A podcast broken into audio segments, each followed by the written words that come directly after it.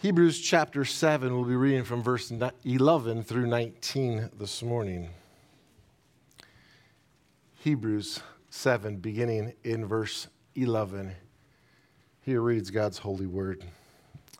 Now, if perfection had been attainable through the Levitical priesthood, for under it the people received the law, what further need would there have been for another priest to arise after the order of Melchizedek, rather than one named after the order of Aaron? For when there is a change in the priesthood, there is necessarily a change in the law as well. For the one of whom these things are spoken belonged to another tribe, from which no one has ever served at the altar. For it is evident that our Lord was descended from Judah and in connection with that tribe, Moses said nothing about priests. This becomes even more evident when another priest arises in the likeness of Melchizedek, who has become a priest, not on the basis of a legal requirement concerning bodily descent, but by the power of an indestructible life. For it is witnessed of him, You are a priest forever, after the order of Melchizedek. For on the one hand, a former commandment is set aside because of its weakness and uselessness. For the law made nothing perfect. But on the other hand, a better hope is introduced, through which we draw near to God. Here ends the reading of God's holy, inspired, infallible, inerrant, and immutable word. Let's pray together. Father, we are so humbled that you grant us opportunity to learn about you. What grace and kindness that you would give us to reveal yourself to sinners like us. Thank you, O oh God, for giving us with your holy word.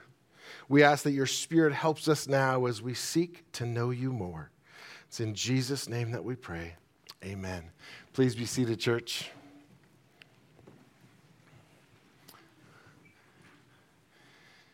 You know, it was from the giving of the first promise in Genesis chapter 3, verse 15, the coming of Christ into this world, that it was the greatest thing that anyone could long for.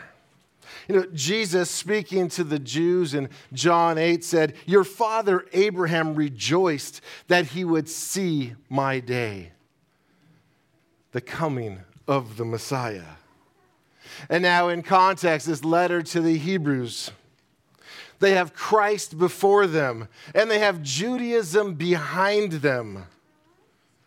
But as you know, they are being tempted to return to Judaism. And the author of Hebrews sets out to show how Judaism is defunct and how Christ is the fulfillment of everything that it pointed to. He's saying there is nothing nothing to turn back to, that it is empty. It served its purpose in pointing to Christ, but Christ has now come. And to encourage the believers to, to stay the course and to strengthen their faith in Christ, the author of Hebrews sets out to rightly relate the old covenant with the new. And to do so, the author begins this letter by pointing to the supremacy of Christ, as we have looked through throughout this entire time in the book of Hebrews. We know that in the opening two chapters, he spent time showing that Christ was superior to angels through whom the old covenant was given. In chapter three, he showed that Christ is superior to Moses and on to chapter 4, he showed that Christ is superior to Joshua. And in this text that is before us this morning, he gets to his main point that Christ's priesthood is superior to the priesthood of Aaron and the Levites. Chapter 7, in its entirety, is concerned with the Son as priest as high priest, like Melchizedek, who is superior to the Levitical priests. You know, leading up to this point, The author has shown in the first 10 verses that we looked at last week in chapter 7 the superiority of Melchizedek to Abraham and to Levi. The writer recalled Abraham's interaction with Melchizedek from Genesis chapter 14. It's in that chapter that we read that Melchizedek, who is a king and a priest, that he blesses Abraham and he receives tithes from Abraham. The author of Hebrews will continue to point to Melchizedek to prove his point that Christ's priesthood is superior to the Levitical priesthood. Now, if you're not familiar with the priesthood of the Old Covenant, it consisted of a sacrificial system with limited access to God. There was literally a curtain, a veil that divided the Holy of Holies, which was the earthly dwelling place of the presence of God. It divided that place from the rest of the temple and only the high priest was granted access once a year. And he had to first offer sacrifices for his own sins. No one else could come into the presence of God. Why? Because of the problem that the radical holiness of God and the radical sinfulness of man. The priesthood under the old covenant offered sacrifices that could only cover sin, they could never remove sin. Later on in Hebrews, in chapter 10, the author will go further into detail here. But in Hebrews chapter 10, in verse 4, we read, For it is impossible for the blood of bulls and goats to take away sins. And later on in that chapter, chapter 10, verse 11, we read, And every priest stands daily at his service, offering repeatedly the same sacrifices, which can never take away sins. Recall with me, however, what took place when Christ offered himself on the cross as a sacrifice for sin. We read in the Gospel of Matthew in chapter 27 verses 50 and 51. Christ hanging on that cross, giving himself as a sacrifice. We read in verse 50 and Jesus cried out again with a loud voice and yielded up his spirit. And behold, the curtain of the temple was torn in two from top to bottom, and the earth shook and the rocks were split. It was at this point a new covenant was instituted, and it included a better priesthood in Christ that gave access to God for every true believer. It is this priesthood that the author of Hebrews puts on display. The author points out in our text that since Christ is a new kind of priest, he represents a new law or covenant administration. When Christ came, he brought a new covenant, a new administration by which we relate to God. The Bible says, The old has passed away, behold, the new has come. That's 2 Corinthians 5 17. This is why the author here is stressing the superiority of Christ's priesthood. He is the fulfillment of the old covenant. The new covenant in Christ has replaced the old covenant, which means this that the old priesthood is now useless. And so, in the opening 10 verses of chapter 7, the author of Hebrews focused on Genesis 6, Genesis 14, that interaction. But now, in our text before us, he focuses on Psalm 110, verse 4. This morning, we'll take this text, verses 11 through 19, and we'll divide it up in two sections as the author has outlined. In verses 11 through 14, we'll see the imperfect, or we'll see the insufficiency of the Levitical priesthood. And in verses 15 through 19, we will see the, the perfect, the sufficiency of Christ as the new priest. And so, looking at your Bibles, we'll begin in verse 11 once again looking at the imperfect, we read in verse 11 Now, if perfection had been attainable through the Levitical priesthood, for under it the people received the law, what further need would there have been for another priest to arise after the order of Melchizedek, rather than one named after the order of Aaron? Now, I'm going to pause real quick before I get into that verse, and I want to put out a general warning to you. If you're here this morning, you're like, man, this is really deep. Like all the stuff about the priesthood and, and the Levitical system and everything else, it's, it's really deep. Even the author of Hebrews knew that. And he had paused as he started beginning to talk about Melchizedek in chapter 5, as we spoke of last week, and he paused. And he said, I understand these things are deep. And he went and he encouraged everybody in their faith to grow, to continue to grow in the faith. And he says now it is important for us to understand what he is declaring here that there is a better priesthood in Christ. And that priesthood, by the way, applies to every one of us who have repented and believe the gospel. So in verse 11, the author begins with a logical argument about the insufficiency of the Levitical priesthood. He points to the fact that if the Levitical priesthood was sufficient, then God would not have had David speak of another priest who would come after the order of Melchizedek if the Aaronic priesthood was sufficient, God would have David speak about another priest who would be after the order of Aaron. But he, instead, he appointed to another who would be after the order of Melchizedek. We see here in verse 11, the author uses this word perfection. This word perfection and, and perfect are key words in this letter. In general, perfection typically describes completeness. But in Hebrews, this word perfection is often tied to the priesthood. And the usage here in verse 11 means to, to put someone in the position in which he can come or stand before God. It's access to God.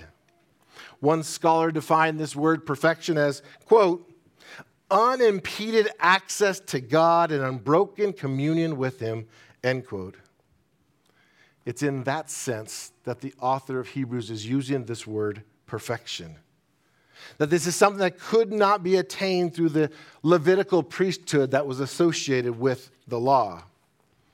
And he argues further here that there would be no reason for another priest to arise after the order of Melchizedek if the Levitical priesthood was sufficient.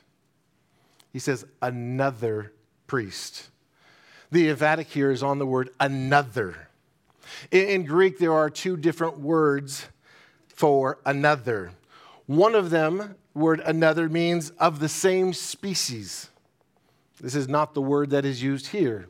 It is the other Greek word for another. And it means of another of a totally different order which makes sense in context. There would be another priest after the order of Melchizedek. This speaks of one who is a stranger to the house of Aaron. And by the way, for us, it's hard to fully understand what is going on, transpiring here, but to the Jewish mind, what is being written here would be so hard to receive. It would be unthinkable, unimaginable that a priest would come from another order. And so the author is pointing them to what David said, what the Spirit inspired David to write about. That David said there would be another who would come. But in their minds, this would be difficult. We read in Numbers 16, verse 40 to be a reminder to the people of Israel so that no outsider who's not of the descendants of Aaron should draw near to burn incense before the Lord, lest he become like Korah and his company, as the Lord said to him through Moses. Meaning it was restricted. Not just anybody could serve as priest. And the author here is pointing that under the Levitical priesthood, that it was there that the people received the law. And therefore, we have the Levitical priesthood and we have the Old Testament law are inseparably linked. But we know because we're on this side of Christ's coming. We know that the law was but a shadow. That's what the word tells us. It was a shadow. The Levitical priesthood served as a shadow, but it was imperfect, it was insufficient, it was lacking. It could never bring people into the presence of God. It could never offer a sacrifice that would completely cleanse them from all guilt and stain of sin. In Hebrews chapter 10, referring to that chapter again, in the opening verse, we read, For since the law has but a shadow of the good things to come, instead of the true form of these realities, it can never, by the same sacrifices that are continually offered every year, make perfect those who draw near. This is exactly why King David, by the inspiration of the Holy Spirit, announces hundreds of years after the Levitical priesthood was instituted that God had appointed a new priesthood. And that this priesthood was not after the order of Aaron, but it was after the order of Melchizedek. We read this in Psalm 110, verse 4. The Lord has sworn and will not change his mind. You are a priest forever after the order of Melchizedek. It is this imperfect priesthood of man that would be replaced by the perfect priesthood of the God man, Jesus. But since the law, and the priesthood are inseparably linked. When there is a change in priesthood, he argues, there must also be a change in the law, which brings us to verse 12. In verse 12, he says, For when there is a change in the priesthood, there is necessarily a change in the law as well. You know, if the Levitical priesthood had been adequate, the Messiah would have functioned as a Levitical priest. There would have been no need to introduce something new if the old met all the requirements of God. But David made it clear that it was never the intention of God for the Levitical priesthood that it would remain forever. And I must say, beloved, oh, how grateful we are for this change. What did the law demand? Absolute, perfect righteousness. That's from every one of us. But we all know how much we are law breakers. We are incapable of producing perfect righteousness. And so the law was given, and it was that law that crushes us, it exposes us, it makes us accountable to God for our sin. In Romans chapter 3, in verses 19 and 20, we read, now we know that whatever the law says, it speaks to those who are under the law, so that every mouth may be stopped and the whole world may be held accountable to God. For by works of the law, no human being will be justified in his sight, since through the law comes knowledge of sin.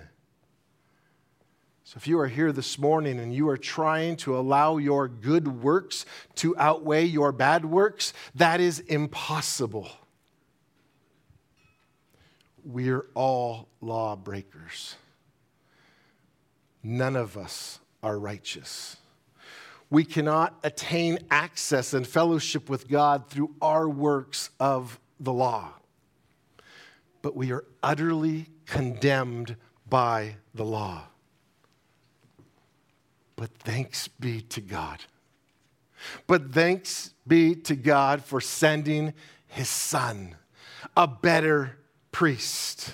In Romans chapter 8, the chapter begins this way there is therefore now no condemnation for those who are in Christ Jesus. For the law of the Spirit of life has set you free in Christ Jesus from the law of sin and death. For God has done what the law, weakened by the flesh, could not do. By sending his own Son in the likeness of sinful flesh and for sin, he condemned sin in the flesh, in order that the righteous requirement of the law might be fulfilled in us, who walk not according to the flesh, but according to the Spirit.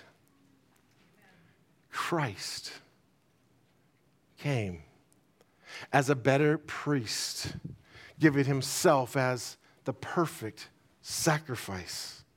So that now there is no more condemnation, that all that the law exposes in us, that we are sinners. Which, by the way, as I look out, you too are sinners. If you're here this morning and you think, I am not that bad, it is because you are comparing yourself to the wrong people. But the comparison is not to any other person. The comparison is to a holy God. That in view of a holy God, we are wretched. But thanks be to Jesus. John Calvin said this. He said, quote, "In the maxims of the law, God is seen as the rewarder of perfect righteousness and the avenger of sin." But in Christ, his face shines out full of grace and gentleness to poor, unworthy sinners. End quote. Can you confess that you are a poor, unworthy sinner? Can you cry out to God and say, Have mercy on me, a sinner?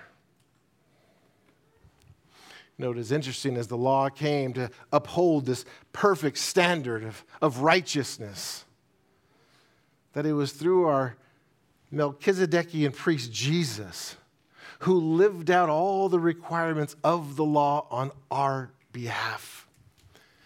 Again, in the Gospel of Matthew, in chapter 5, verse 17, Jesus said, Do not think that I have come to abolish the law or the prophets. I have not come to abolish them, but to fulfill them.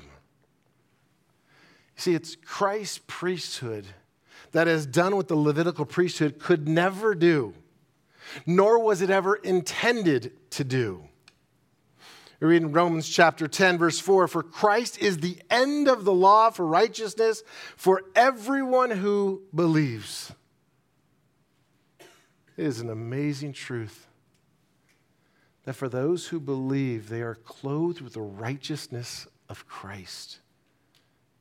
That the standard that is needed to have access to God, which is perfect righteousness, is given freely to them through Christ Jesus. The writer of Hebrews goes on later and explains this in Hebrews chapter 10, verse 14. He says, For by a single offering, he, being Jesus, has perfected for all time those who are being sanctified.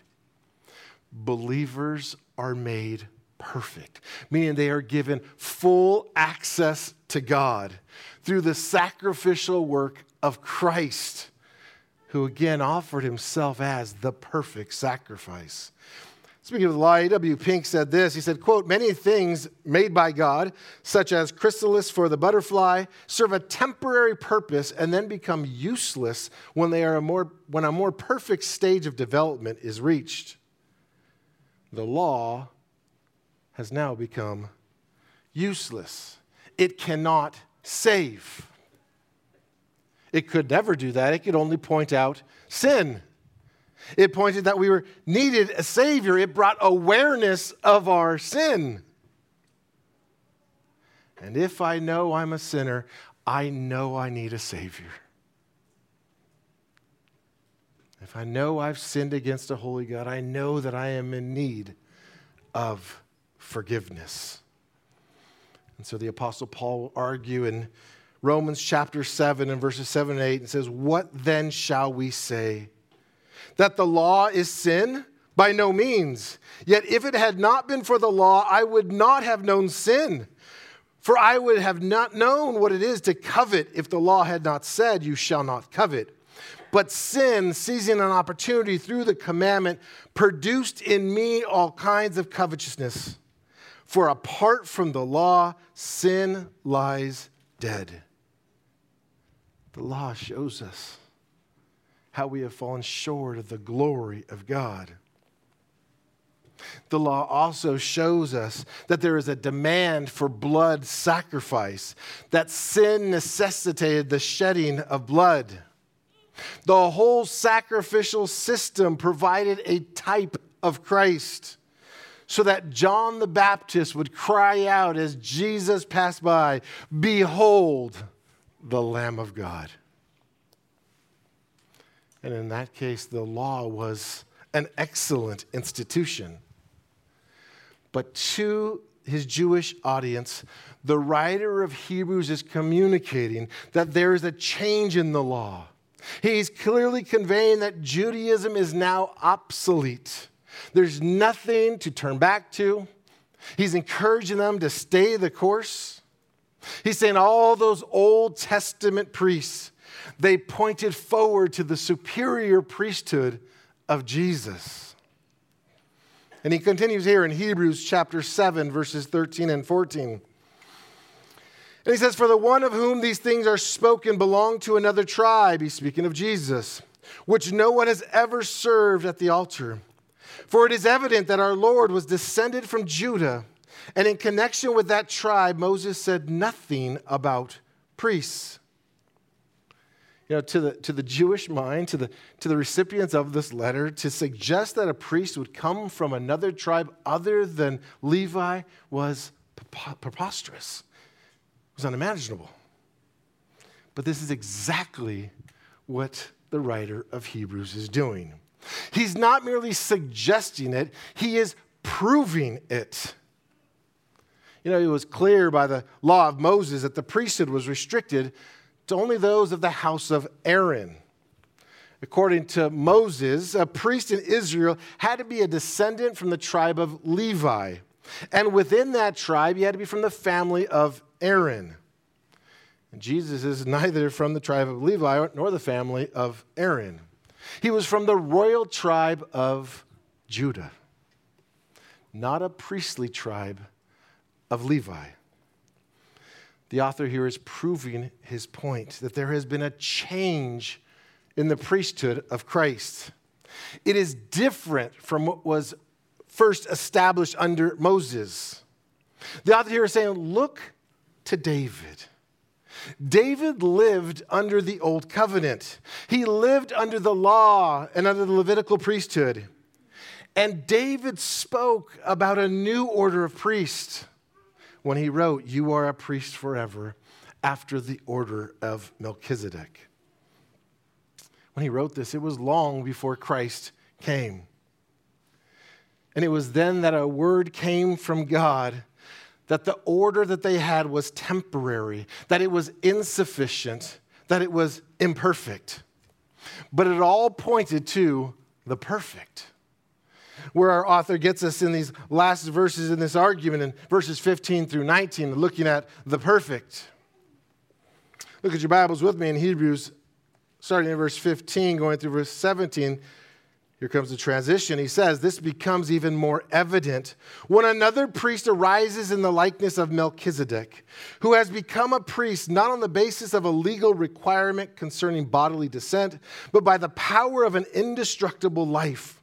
For it is witnessed of him, you are a priest forever after the order of Melchizedek. Here the author is making the point once again that if the law of Moses was still in effect, then Jesus cannot be a priest because he descended from the tribe of Judah. He doesn't meet the legal requirements based upon whom he has descended from bodily. He doesn't meet the requirements, the physical requirements of the Old Testament law. But the author makes a better argument.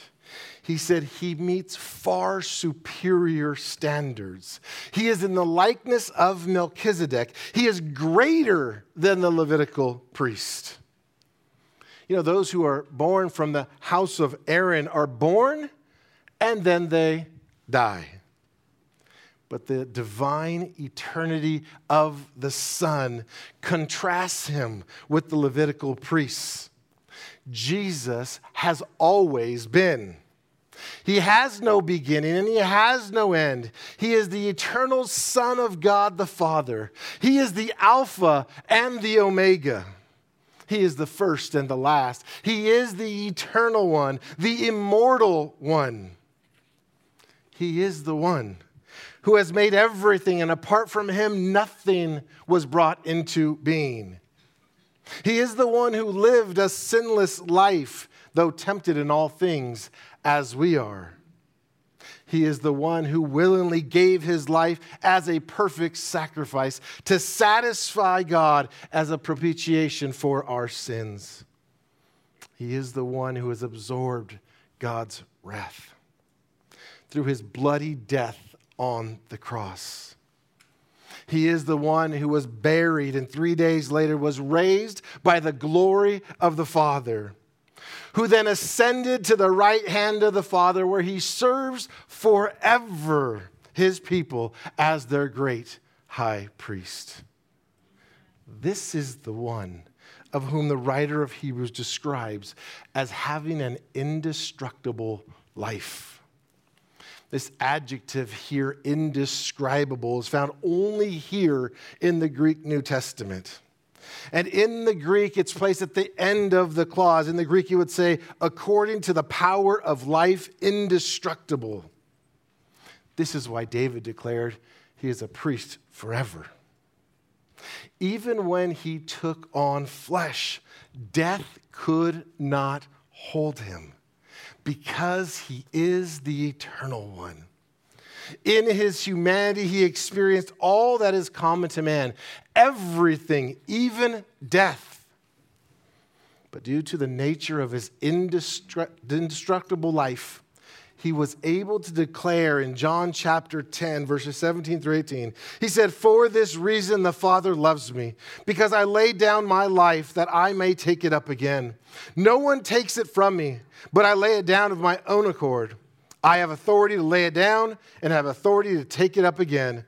This charge I have received from my Father. How could he say that? Because of his indestructible life. And then, by virtue of his indestructible life, he rose from the grave and now lives eternally as our priest. You know, it's unlike the external qualifications for the Levitical priesthood Jesus' qualification was internal.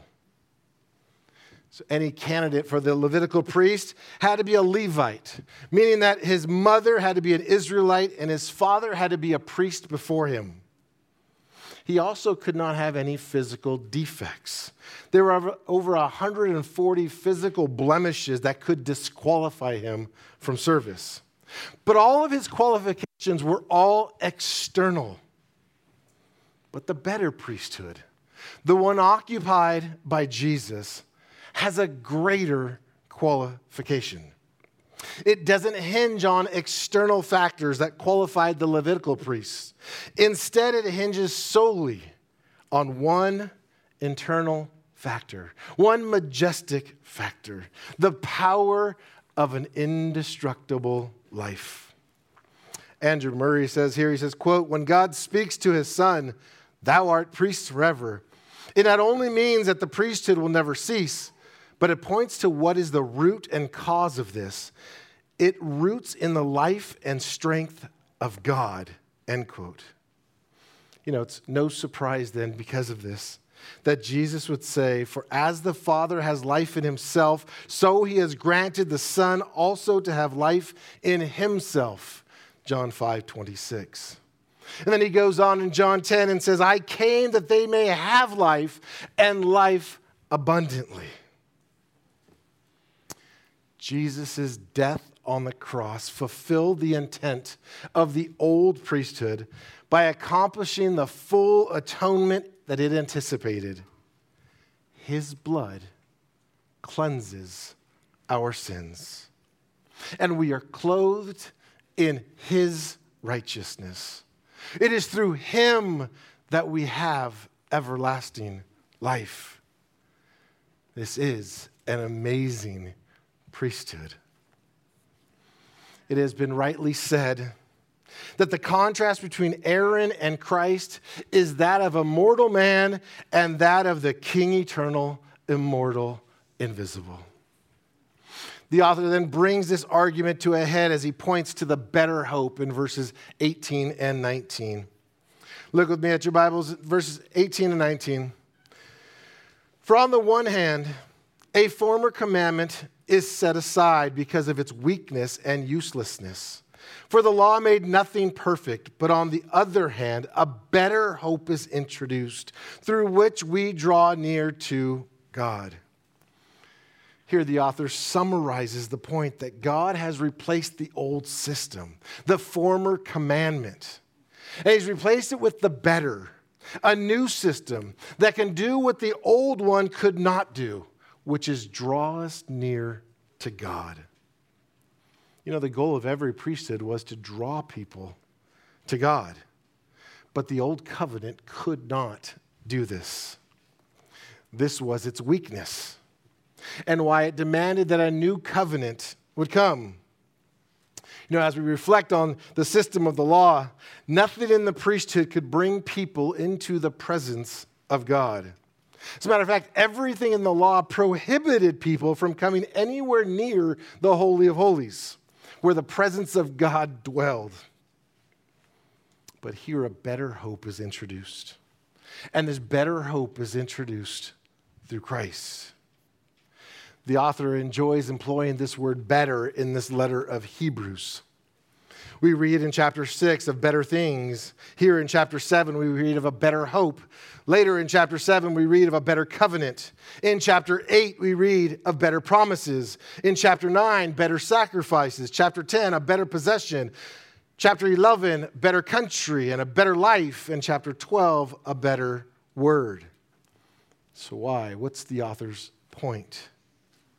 His point is that it is unthinkable to forsake what is better and cling to the law and the Levitical priesthood. And so, looking again at Hebrews 7, verse 19, we read specifically about a better hope. It is through the introduction of this better hope that believers can now draw near to God what only the high priest could do once a year under the old covenant, all believers can now do every day. You know, every one of us, the scripture says, used to be darkened in our understanding, that we were alienated from the life of God because of the ignorance that was in us, due to our hardness of heart. Our sin separated us from a holy God. And because of that, we could not draw near to him. But we read in Ephesians chapter 2, verse 13, but now in Christ Jesus, you who were once far off have been brought near by the blood of Christ. Amen. Indeed. Hallelujah. Later on in Ephesians 2, verse 18, Paul continues, says, For through him we have both access in one spirit to the Father. Now, for some of us, we've become so I don't know what the word would be, so accustomed to this, so take it for granted that, oh, we're, we can approach God. That was unthinkable under the old system. And yet we're told that we can come boldly to his throne of grace. We often don't think about what a privilege that we have because of Christ's priesthood the author of Hebrews is writing to those who came out of Judaism. They understood that old sacrificial system. And he's telling them, look at how much better this one is. Later on in Hebrews chapter 10, in verses 19 through 20, he writes, Therefore, brothers, since we have confidence to enter the holy places by the blood of Jesus, by the new and living way that he opened for us through the curtain, that is, through his flesh. And since we have a great priest over the house of God, let us draw near with a true heart and full assurance of faith, with our hearts sprinkled clean from an evil conscience and our bodies washed with pure water. You know, it is through Christ that everything that once was kept at a distance from God, it's all that's kept us from a distance, has all been removed. Do you know, as sinners, those who are unrighteous, coming into the presence of God, what the judgment is? Death. Must be holy. You must be righteous to be in his presence. And now, because of Christ's priesthood, all of his people are viewed that way. They are seen as righteous and holy. And I know you don't always feel that way. But praise God, it's not dependent upon your feelings, but it's dependent upon His word. That He has said it. And because He has said it, it is so. It is Jesus who brings this better hope. He brings access to God because he is a better hope. It reminds us what the author has already said back at the end of chapter 6 in verses 19 and 20. Recall with when he said, We have this as a sure and steadfast anchor of the soul, a hope that enters into the inner place behind the curtain, where Jesus has gone as a forerunner on our behalf, having become a high priest forever after the order of Melchizedek. It is through this better hope, through Jesus Christ, that we can now draw near to God. Beloved, that is such a privilege. That we can come to a holy God because of what his son Christ has done on our behalf.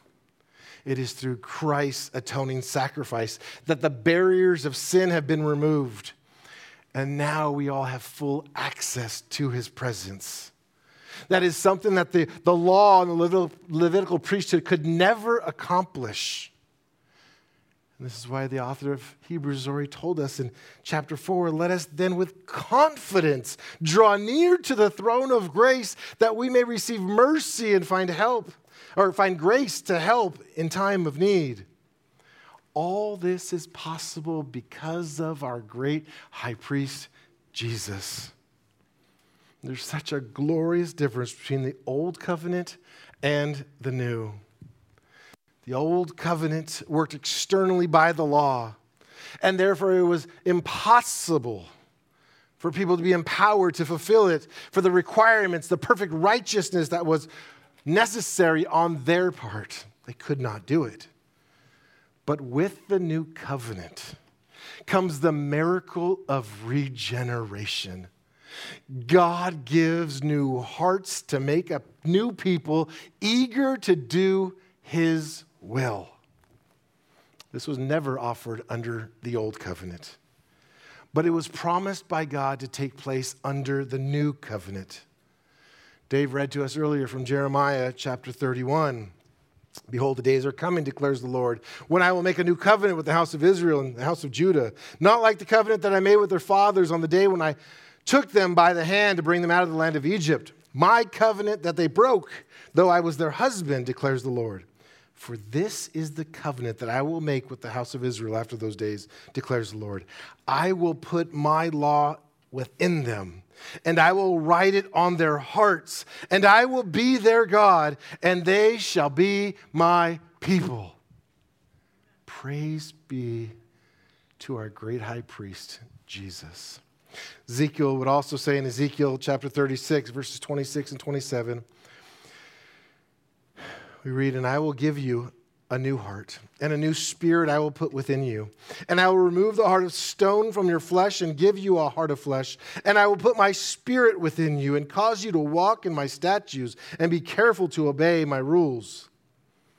It is the living spirit of God that renews us, that restores us, that leads us, and that empowers us in the newness of life our high priest is exalted in heaven with the power to transform us. You ever think, like, why me? Why would he choose me before the foundations of the world? I am such a sinner. But we know it's to the praise of his glorious grace. And not only does he choose us, but he delights in transforming us. But that transformation does not come from an outward performance that's undertaken in our own strength. Our transformation takes place as we draw near to God. It is through His power, it is through His presence in our life that we can live in a manner that brings Him glory. You know, if you're here this morning and you are simply trying to follow a system of rules, rules that you think will somehow please God, you've got the wrong system. Jesus said, Repent and believe the gospel. You are a sinner and you are in need of a Savior. It is your sins that have separated you from God, but Christ has offered Himself as the perfect sacrifice to reconcile you back to God. So, what are you waiting for? If you have not come to Christ, come now. He stands as your priest to intercede for you, to apply his righteousness to you, to remove all the guilt and the stain from your sins, that you might stand as the righteousness of God. And to all of us who, by God's grace, have humbly come to Christ, have yielded to him as Lord and Savior We've got to be so careful not to count the blessing of drawing near as something that is common. Which means we're, we're not to forsake the opportunity to commune with God regularly, that we're to come to his throne of grace. We're to come bringing praises to him. We're to come to bring confession to him. We're to come to ask him for help and live in a life that is pleasing and fruitful to him. It is because of Christ that we have a better hope. We have access to God. Before I close this morning, let's go ahead and bow our heads and let's consider all that the Lord has taught us this morning from His Word. And then I will close this in prayer. Father, as we close our time in your Word this morning, we thank you for your grace towards us. Oh God, we thank you for sending your Son on our behalf. We praise you for his priestly work, which grants to us a better hope, which is access to you. God, we ask that you would help us.